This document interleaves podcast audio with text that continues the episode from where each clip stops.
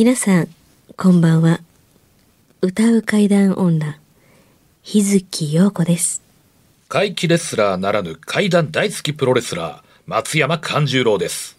怪談を集めて47年怪異収集家の木原博勝ですこの番組は、オカルト番組でも、心霊番組でもありません。怪異収集家である作家の木原博勝さんが、実際に直接取材した実話怪談を語ります。日本で唯一の怪談専門ラジオ番組です木原さんといえばあの今や伝説の実話怪談本、新耳袋シリーズの作者でもおなじみですよね。他にも、うずしお怪談やつくも怪談といったヒットシリーズも出版されてますよね。その木原さんによるこの世のものではない話、もののけの話、不可思議な話といった実話怪談を季節に関係なく毎週聞くことができるなんて、怪談マニアにとっては夢のような話ですよね。夢どころか悪夢よりも素晴らしいことですよ。それでは、あなたが最後まで無事にお聞きできることを祈ってます。怖い水曜日、存分に味わってください。年明け早々、はいうんすごいゲストをお招きして放送が始まりました。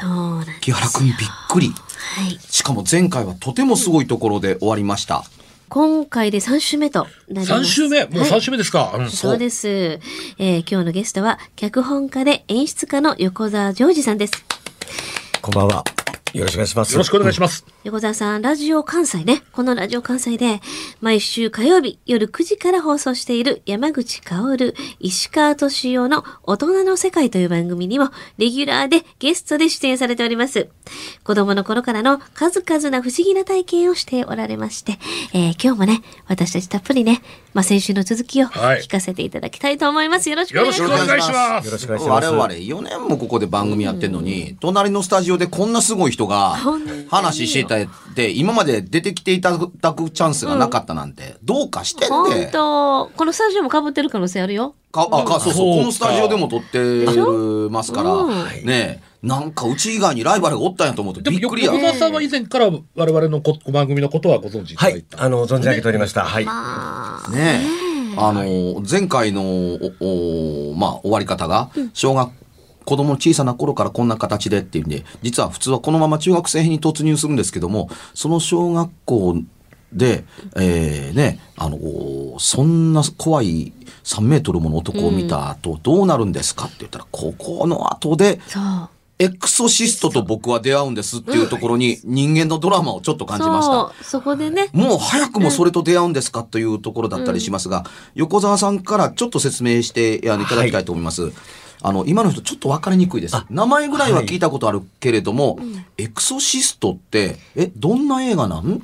というところ。そうですよね。はい。うんえー、1973年に、えーアメリカのワーナーブラザースが、えー廃棄をして、まあ、世界を震撼させたオカルト映画でございまして、あのーまあ、興行成績も、ゴッドファーザーという映画のマフィアものがあったんですけども、えーそれを抜く勢いで、まあ、今でも破られていない世界第2位の、えー興行成績を弾き出した映画でございまして、日本の、えー場合、7月15日っていうと、あの、もう、そのエクソシストが封切りになった日なんですけども、それをオカルトの日っていう名前になってありまして、えーそのぐらい衝撃的な悪魔付きの映画が日本に上陸してきたという映画でございます。ホラーか、フリードキンか。フリードキンでございますね。木原さん、これ、エクソシストっていうのは、悪魔払いというんですね。で、当時、あの、新聞に、まあ、というか、あの、先週も話しましたけども、まあ、スクリーンだとか、ロードショーという映画で散々特集されて、えーいて、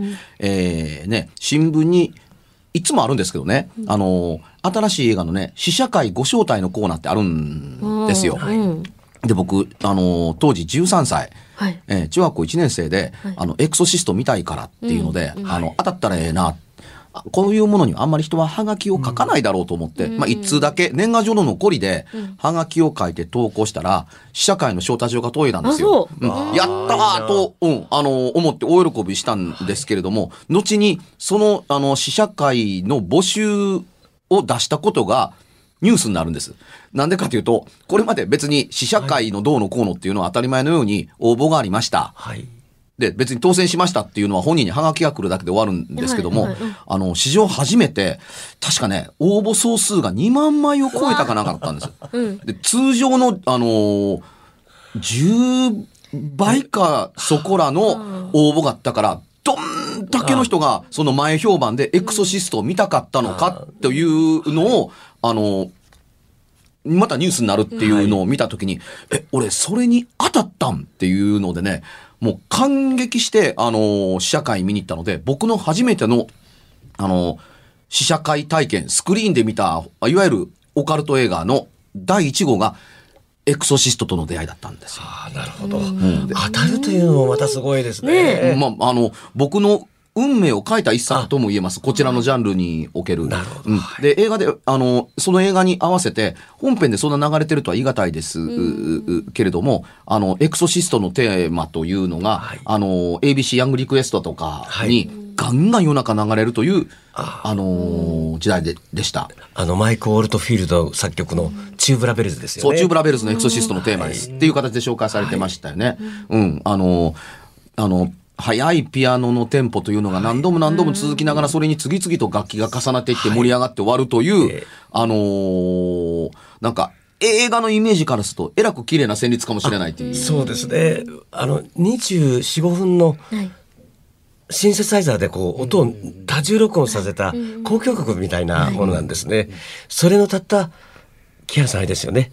3分ぐらいしか使ってないんですよね。その通りなんです。うん。あ、だから、あったかなかったかも印象がないぐらい。ぐらい。うんえ原曲はもっとそんなに長い長いー24、5分もあるんですけど、たった冒頭の3分ぐらいしか映画は。そうなんだはい。うん。だからあんまりね、メインテーマというイメージがないぐらい。ないぐらい。はい。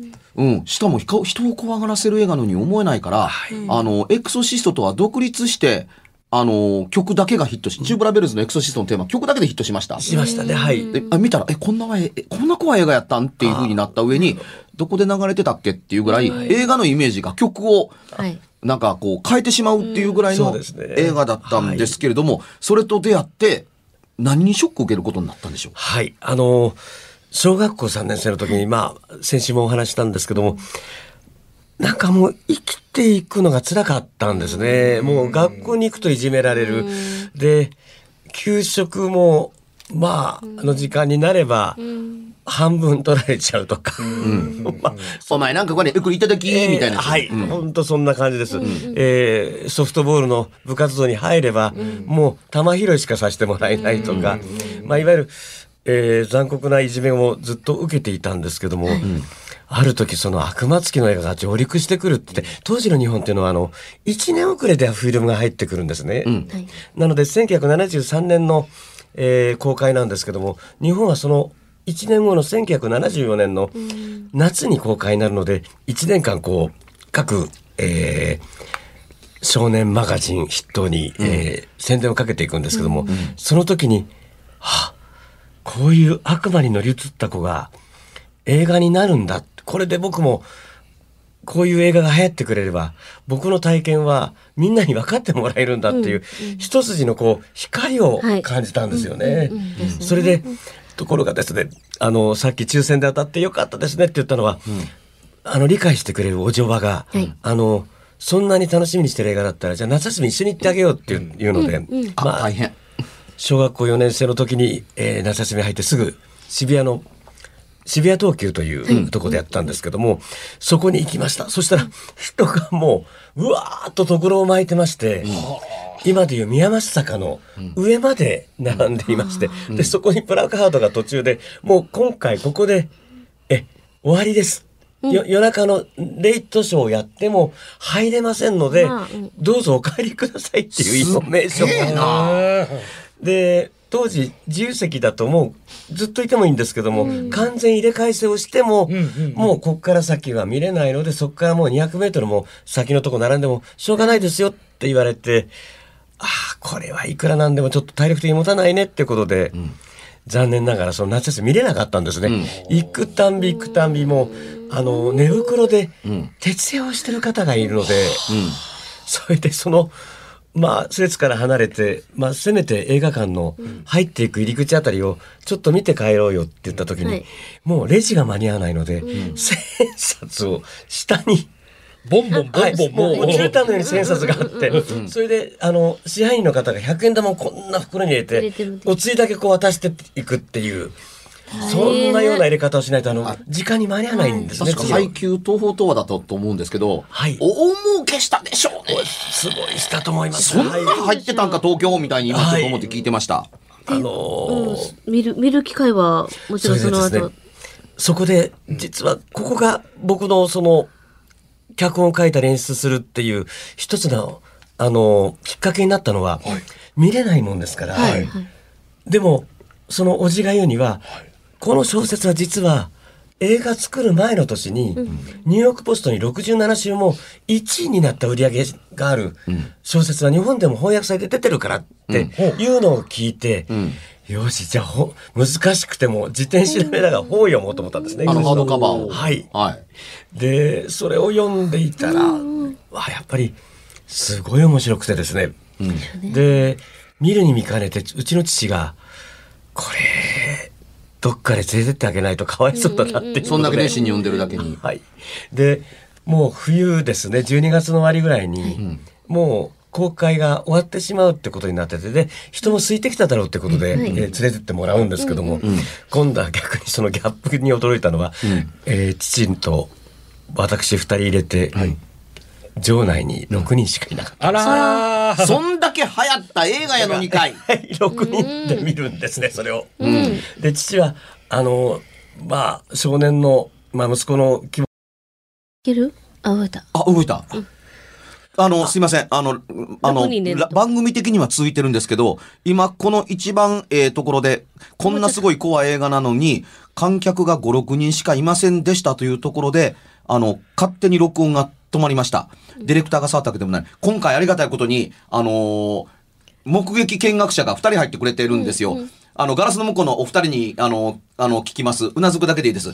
確かに勝手に止まりましたよね。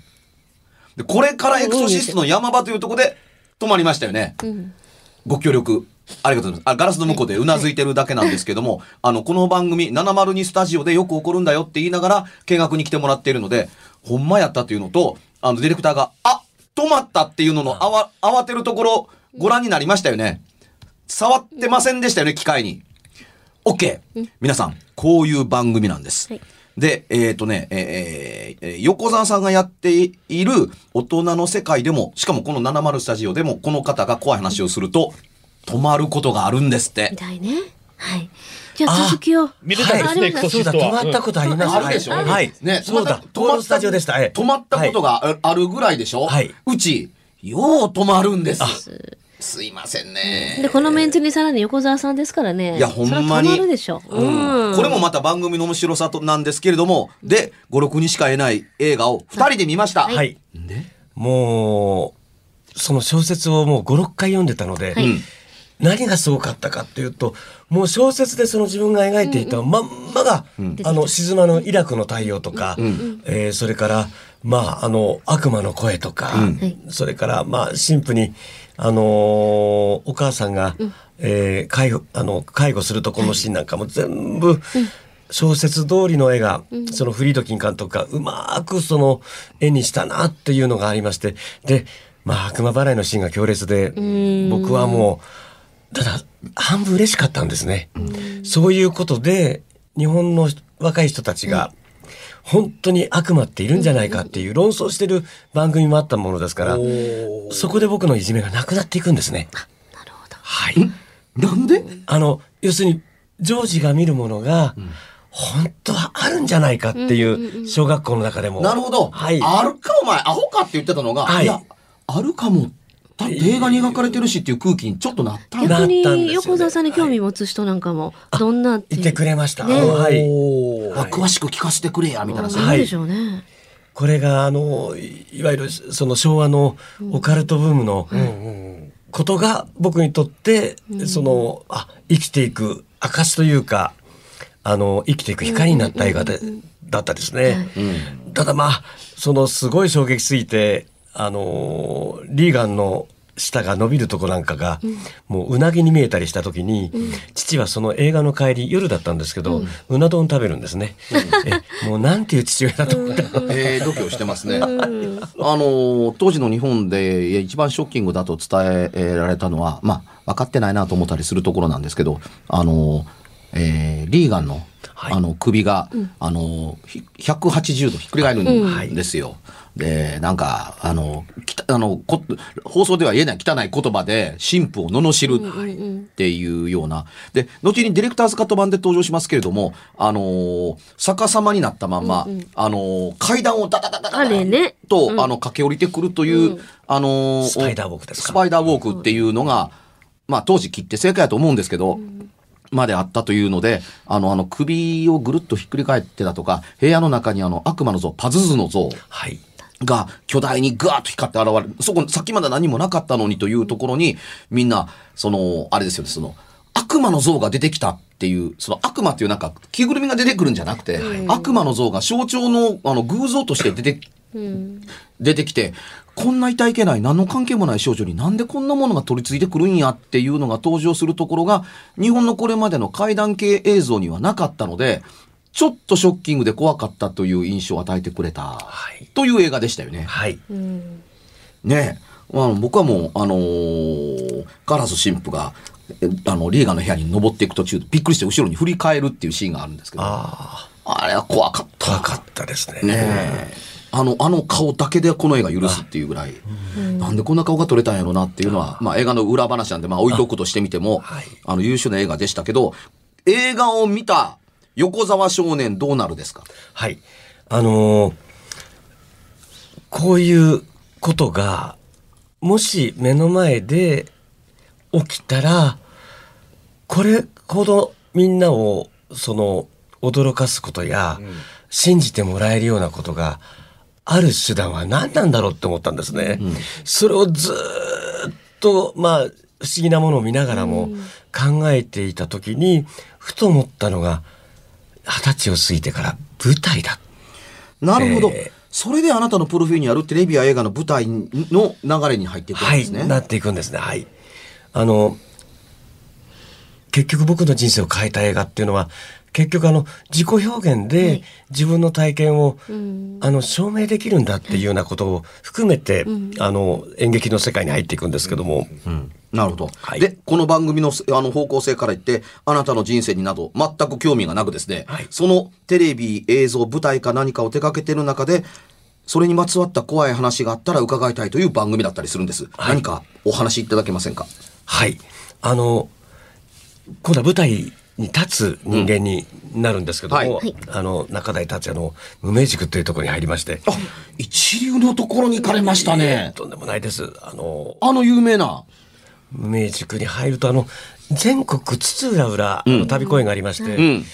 で必ずあのお城の跡地のあの首切りの形状なんかがあるようなところが搬入口だったりすると、まあ必ずそういう方と出くわすというような経験をしたりとか。そういう方ってどんな姿で現れるんですか？そういう方は。あの首がなくあの歩いてたりとか。あの、服は？あもう完全にあの、えー白い装束。しです。はい。首がなかった時のその首って切れ目見れました？透けてるんですよね。おお。足、あの、ありました？足ありましたあの、後ろ手に手縛られてました。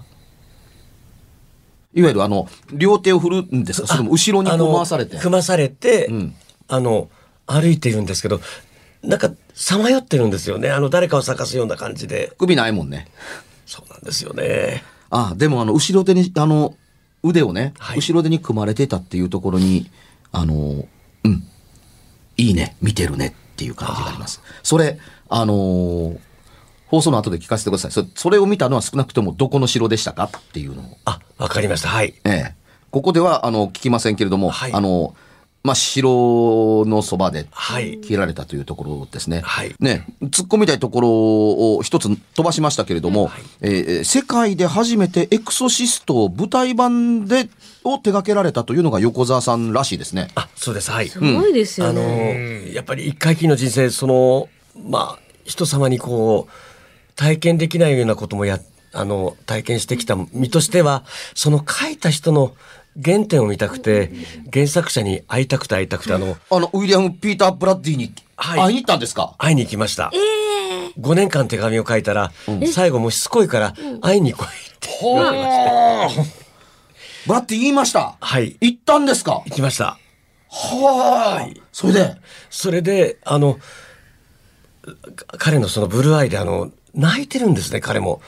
で、やっと会えたね、君って言って、こう、ハグしてくれたんですね。英語で書いたんですか手紙？あ、英語で書きました。のあそれは感激するわと友達にもちょっと手伝ってもらったんですけども、あの、よく来たねって。はい。で、君も見えてるねってこう言ってくれてハグしてくれたんですね。ああ、今なんか、ってなった。うんええ話やね。それで、あ、で僕も、その見えてるよね、君もって言われた時にドバッと僕も泣いちゃったんですけども、あの、どうしてもそういうのを映画の、あの、舞台のパンフレットにちょっと記載することができなかったんですね。あの、現実離れする話をまたやると、原作者のイメージも悪くなるかなと思って、でも今日はこの、一番したかった話は、彼がハグしてくれた時に、君も見えてるから、あの映画は辛かったでしょうっていう、でも表現したいでしょうっていうような感じのニュアンスでハグされて、で、もう座ると同時に、もうとにかく書類書いてあるから、それにサインして原作権持ってってっていう、それで舞台上映権をもらえたんですか？はい。かっこええあの、法律社会なんですけども、5枚しか、へあの、契約書がなくてですね。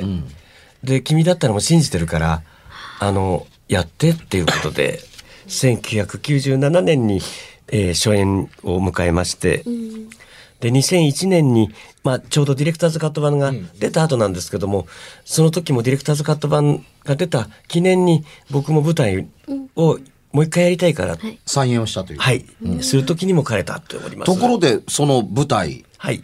ただほどでは済まなかったんじゃないですか？はい。あのーこれはもう本当に信じていただけないかもしれませんけど、いろんなことがありました。その一つの例が、あの、まあ、当然、映画と同じようなことのぶあの台本は書けませんから、バックステージもの、要するに舞台裏を書いたんですね。はいはい。舞台裏に悪魔が潜んでいた。要するにエクソシストの舞台を作ってる舞台裏に悪魔がいたっていう発想で書いたんですけども、まあその原稿をバーッと書いてて、ちょっと疲れて、あの、鉛筆を置いたら、その鉛筆がくるくるくるくる回ってるんですね。回ると横にくるくる回るわけあですね。そそんな感じです。いや今、木原さんがやっているように。はい。逆に外れたあの、そのキャップの方ぐらい速い、速さで。くるくるくるって回って、うん。はい。で、これが、え、なんだって思ってた瞬間に、はいえー常に映画を見れる、あの、エクセストの映画を見れるように、あの、DVD を入れてたと思うんですけども、それがかかっちゃうんですね、テレビに。勝手に。勝手にあの電源がついちゃって、あの、流されてくるんですけども、えこれはデンジャーのせいなのかなのかと思った時にでも必ずそのテレビを消すとですねあの消えたテレビの画面に、こんなちっちゃなピエロのあの人形がその画面にカタカタカタカタってこう映って消えてあ映って消えてっちゃうんですね。映るというのはテレビの画像の中的ですか？それとも、あの、鏡のようにテレビの鏡面上に映ってるってこと？表面上です。いいね。そりゃいいね。イットやね、まるで。あ、ピエロのような人形。はい。歩いてる。はいテレビの前に何もないのに、何もないです。あの、はいい、わゆるガラス面に、ガラスなんです。はい。あの、カタカタカタカタカタ歩いて横切るんだ。はい。あの当時プラズマじゃなくてあのブラウン。ブラウン管なので、うんあの、まあ、静電気みたいなのが起きるバシャバシャっていう、あの、音がありますよね。バチってやつ。あああいう消える瞬間が今みたいにスパッと消えるんじゃなくて、なんかこう、ぼわっと消えますよね。そうですねあの中にこう歩いていく。そういう時が必ず。テレビの中ではなくて、テレビの鏡面に映るんです。表面ですね、はい。ピエロの格好。ビエロの格好です。あのー、とんがり帽子かぶってる？顔は白塗りで、鼻とか耳になんか赤い、はい、赤いあれがついてて。ピンポン玉みたいについてて、はい。で、こういう。頭もじゃもじゃ。あ、頭はこう、このす、とんがり帽子の方。んから、こう漏れてる。漏れてるような、はいもじゃもじゃですよね。ふんふんふん。で、体は何？あの、白い着物に赤玉模様。必ず、はい。赤で水玉模様というかはあの、星のちっちゃいなマークとか、丸とかが書いてあるような。はい。本当パッと思いつくようなピエロのイメージですね。はいもうまるで人形、あの、こう、なんていうんですか、操り人形のような感じで。あの、唇を大きく描いて、なんかこう、ほっぺたまで裂けてるような口の感じで白塗りに。そうですね。あの、実はですね、ちょっと怖くてそこまであのしっかり見れなかったんいや、その通りです。ごもっともです。はいそれ、あの、小さく見えた人間が横切ったように見えましたかそれとも、人形そのものが画面の中を、あの、のガラス面を横切っていったように見えましたかガラス面を横切って見えました。人間、に人形が、はい。動き的にも人形に見えました。見えました。マリオットこでこう動かしてるような。はい、上でなんか誰かが操ってんの。のかなっていうような。で、鼻の赤いポチとか、こういう帽子とかでピエロって認識したはい、見ましました。はい。面白いね。実に面白い。面白い。もちろんそれだけじゃないですよね。それ脚本の執筆中の話。あ、執筆中です。はい。ちょっあ、と。もっと聞きたいけれども、ええ時間がやってくるんですよ。あのちょっとこれはすいません。これはこのまんま、うんあのもう一度出ていただいて、こ、これは、話はこっからやろっていうとこだったりするので、結あの、構。また次が楽しみですね、これね。次回にゲストにまたお招きして。すいませんよろしくお願いします。本当にもまあ、収録的に言うとずっとスタジオに板付けでいいいてもらってるわけですけれども、はい3回の予定でありありましたが、はいすいません。もう終わらない一回お願いしたいと思います。よこちらこそよろしくお願いしますあ。りがとうございますありがとうございます。さあ、それでは告知だけ。どうぞはいはい。えー、私今、ただいま、あの、絶賛、えー、オンエア中なのが、あの、徳島県は阿波踊りを舞台にした、えー、美山の風を阿波の踊りに吹けの、えー、ドラマを書いております。あの、たくさんの若い方たちに聞いてもらってますので、ぜひとも、えー、毎週日曜日、えー、正午からやっております、えー、レインボータウン FM、それから火曜日は再放送で徳島の、えー、あります FM ビザンで流れていますので、えー、お見にしてくださいませ。えー松山勘十郎はですね、えーこの2月3月もいろんなところで試合があるわけなんですけれども、ラジオ聞いてますと、えー声かけていただくのはもう大変嬉しいのですが、それはぜひ、プロレスの会場でも言ってもらえると大変嬉しゅうございますんで、松山勘十郎で検索すると、ブログやツイッター等で、えー試合の日程など出てきますので、チェックしてみてください。会いに来てください。よろしくお願いします。はい。私、日月陽子はひらがなで、つに点々の日月陽子で検索してください。いろいろ情報が出てきます。え2月15日、大阪、あし総右衛門町ロフトベストで新耳袋のオールナイトのトークライブをやります。今年初めての怪談オールトークライブです。ぜひとも見に来てください。番組では1回216円でダウンロードできる別冊怪談ラジオを販売しております。ちょっと普通の地上波のラジオでは放送できない僕の体験を、あの、語っています。二度と本の形でまとめるつもりのない話が入っていますので、ぜひお聞きになってくださればと。どうやったら帰るの？詳しくは、ラジオ関西の怪談ラジオのホームページをご覧になって、ぜひともお買い求めいただければと思います。今夜はいかがでしたでしょうか？何もなければいいんですが。え？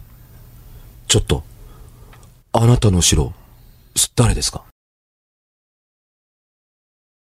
番組ではお便りや感想のほかあなたが体験した怖い話やあなたが聞いた身近な人の不思議な体験また怖い写真や曰く因縁のあるものなどもお待ちしています。メールの宛先は、階段アットマーク jocr.jp k-a-i-d-a-n アットマーク jocr.jp ファックスは078-361-0005 078-361-0005おはがきは郵便番号650-8580ラジオ関西階段ラジオ怖い水曜日まで。